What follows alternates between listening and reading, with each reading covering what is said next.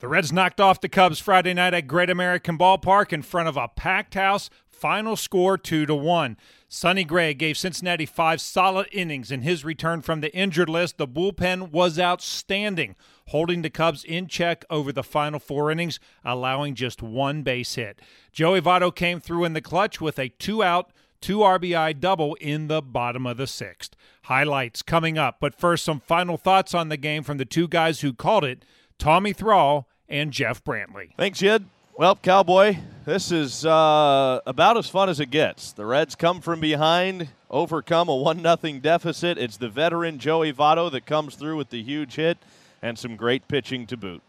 Yeah, I think anytime that you can win a, a one run game, especially when you're having to come back in order to do it, uh, the hits were at a minimum tonight for both clubs. And you you just have to figure out a way to, to put together your best inning. And the best inning that the Reds had was two runs in the sixth, and that's enough to win the ball game.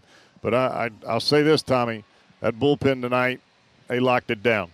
They really did. And, and, and uh, you know, it's great to see in back of a fine start from Sonny Gray. And how big of a lift is it for this team to have him back from the IL? I, I thought it was incredible. I, to look at Sonny, and I said this several times during the ball game, but – going out and, and pitching the five innings the way that he did, he did not look like he had been on the injured list. He looked like he was in midseason form, and, well, I guess he is. Certainly seemed to be. Now we'll see if the Reds can pick up their third straight win as they play the Cubs for the second time in this three game series coming up tomorrow afternoon.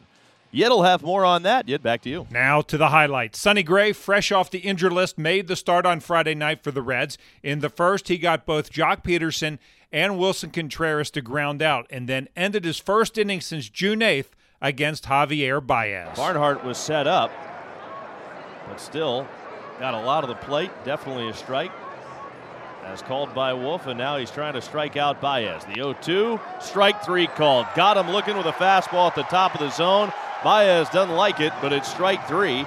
And a 1 2 3 first inning for Sonny Gray in his return from the injured list. Gray gave up a base hit to Kris Bryant in the second. He put two runners on base in the third, but they didn't score either inning. The Cubs did draw first blood in the top of the fourth. With one out, Kris Bryant singled on an infield single.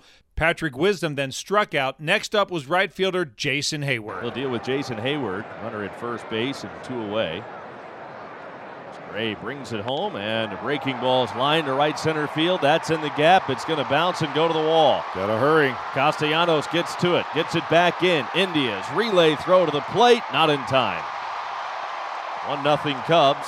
Jason Heyward with his 15th RBI of the year doubles home Kris Bryant all the way from first. In the top of the fifth, Gray gave up a two out double to Willson Contreras, but then ended his night against Javi Baez. Baez waves the bat over the inside corner of the plate. Waiting on Gray, has the sign from his catcher Barnhart, and the 2 2 pitch. Strike three called, got him looking with a fastball that burns the outside edge. What is likely Gray's final batter is his eighth strikeout of the night. Meanwhile, the Reds just couldn't get anything going against Cubs starter Alec Mills. Through the first five innings, he only allowed two base runners. Joey Votto was hit by a pitch and Jonathan India singled, but neither even reached second base. Art Warren came on to pitch the sixth for Cincinnati. He hit Anthony Rizzo to begin the inning. Kris Bryant then struck out. He got the second out of the inning, compliments of his shortstop. Warren home with a 1 1.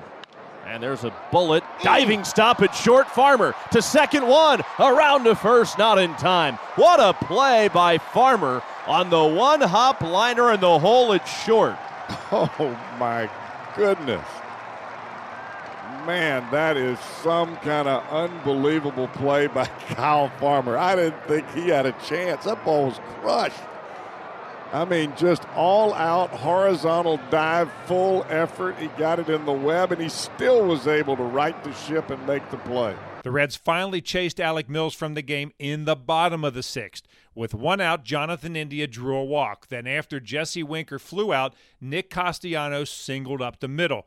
Cubs manager David Bell then took Mills out and replaced him with lefty Adam Morgan with the express purpose of facing left handed hitting Joey Votto. The move didn't work. The 2 1 to Votto. And he swings and lines it to right, down the line, into the corner. Here comes India to score. Castellanos to third. He's waved around. Here's the relay throw and save at the plate. Castellanos slides in with the go ahead run on the two run double by Joey Votto to right. Amir Garrett got the first two outs in the top of the seventh before walking Joc Pederson. At that point, Brad Brach came on to pitch to Willson Contreras. Contreras popped one up to foul territory behind first base. Jonathan India raced over from his position at second base, got a glove on the ball, but dropped it for an error. That gave Contreras a second chance, and A. Eugenio Suarez saved the day. But it'll give Contreras another shot. The 3 2 runner going, ground ball to third. Suarez has it, long throw, he got it. Big high hopper all the way into the outfield grass, and Suarez came up with a bullet all the way across the diamond to cut down Willson Contreras. And David Ross, the Cubs manager, has his hand in the air as if he wants to look at it, and indeed he does. I think the only way that Contreras is safe on this ball is if Votto's foot came off the bag. The Cubs did challenge the play, but Contreras was ruled out. Brad Brach pitched a 1 2 3 eighth for the Reds with two strikeouts. Heath Hembree came on to pitch to ninth. He struck out Patrick Wisdom. Jason Heyward grounded out to second base. Ian Happ then singled to right field. That was the first hit the bullpen gave up in three and two thirds innings. So it came down to Hembree against pinch hitter Rafael Ortega. So the count's even, two and two. The 2 2 pitch. Breaking ball, swing and a miss. He struck him out, and that's it. The Reds win it 2 to 1 to take the series opener from the Cubs. Here are the totals. For Cincinnati, two runs, four hits, one air, four left on base. For Chicago, one run, six hits, no airs. They stranded eight. Osage the winner, 1 and 0. Mills the loser, 3 and 2. Hembree picks up his second save of the season. Game time Friday night, 3 hours and 12 minutes. 40,854 on hand at Great American Ballpark. It was a sellout. With the win, the Reds are now 41 and 40. With the loss, the Cubs number 1, they lose 7 in a row now and their record drops to 42 and 40. So, if the Reds win on Saturday, no matter what the Milwaukee Brewers do, they will move into second place in the National League Central Division. Time to hear from the star of Friday night's game, Joey Votto. You know, Mills had you guys for a while pretty quiet. Was a tight game, and then when he when he left, you, you were able to take the reliever and get the big hit. Just what kind of game was this feeling like to you as as the as it was developing in the middle inning? Yeah, sometimes games feel like this where you just uh, you, the pitcher's tough on the other side, and um, you're just trying to trying to snag something. And um, tonight was one of those nights. So I'm glad that uh, I'm glad that we we collectively pulled away with a win. So yeah. Joey, how empowering is it to see uh, not only Sonny Gray have the outing he had, but the bullpen uh, have four scoreless innings and pitch that the way they they pitched tonight? Um, just how empowering is that for this team? Well, we we all have to play well, and uh, tonight was uh, was a really really solid effort from from the bullpen. It's fun to watch them hand the ball to one another and to and to be competitive and to put up zero. So it's it's it was really um, really nice to see them play well, and um, yeah. Because there were no fans last season, you obviously didn't have moments like this. What does it mean for you personally to have a moment like your double in front of that big a crowd and in a game you know was important? Um, you know that you know I try not to take them for granted. Um, and uh, take them in and enjoy them because the support has been fantastic. I don't know.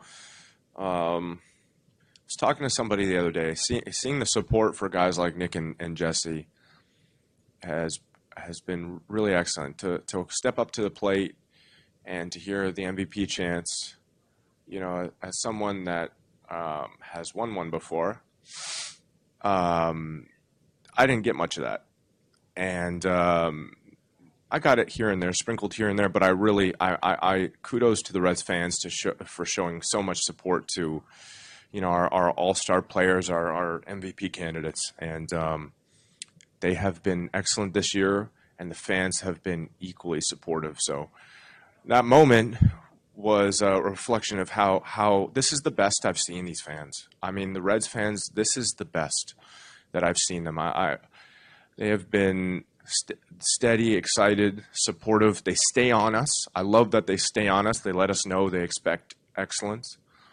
But in terms of their excitement and um, in terms of their support of the players, they've been really good.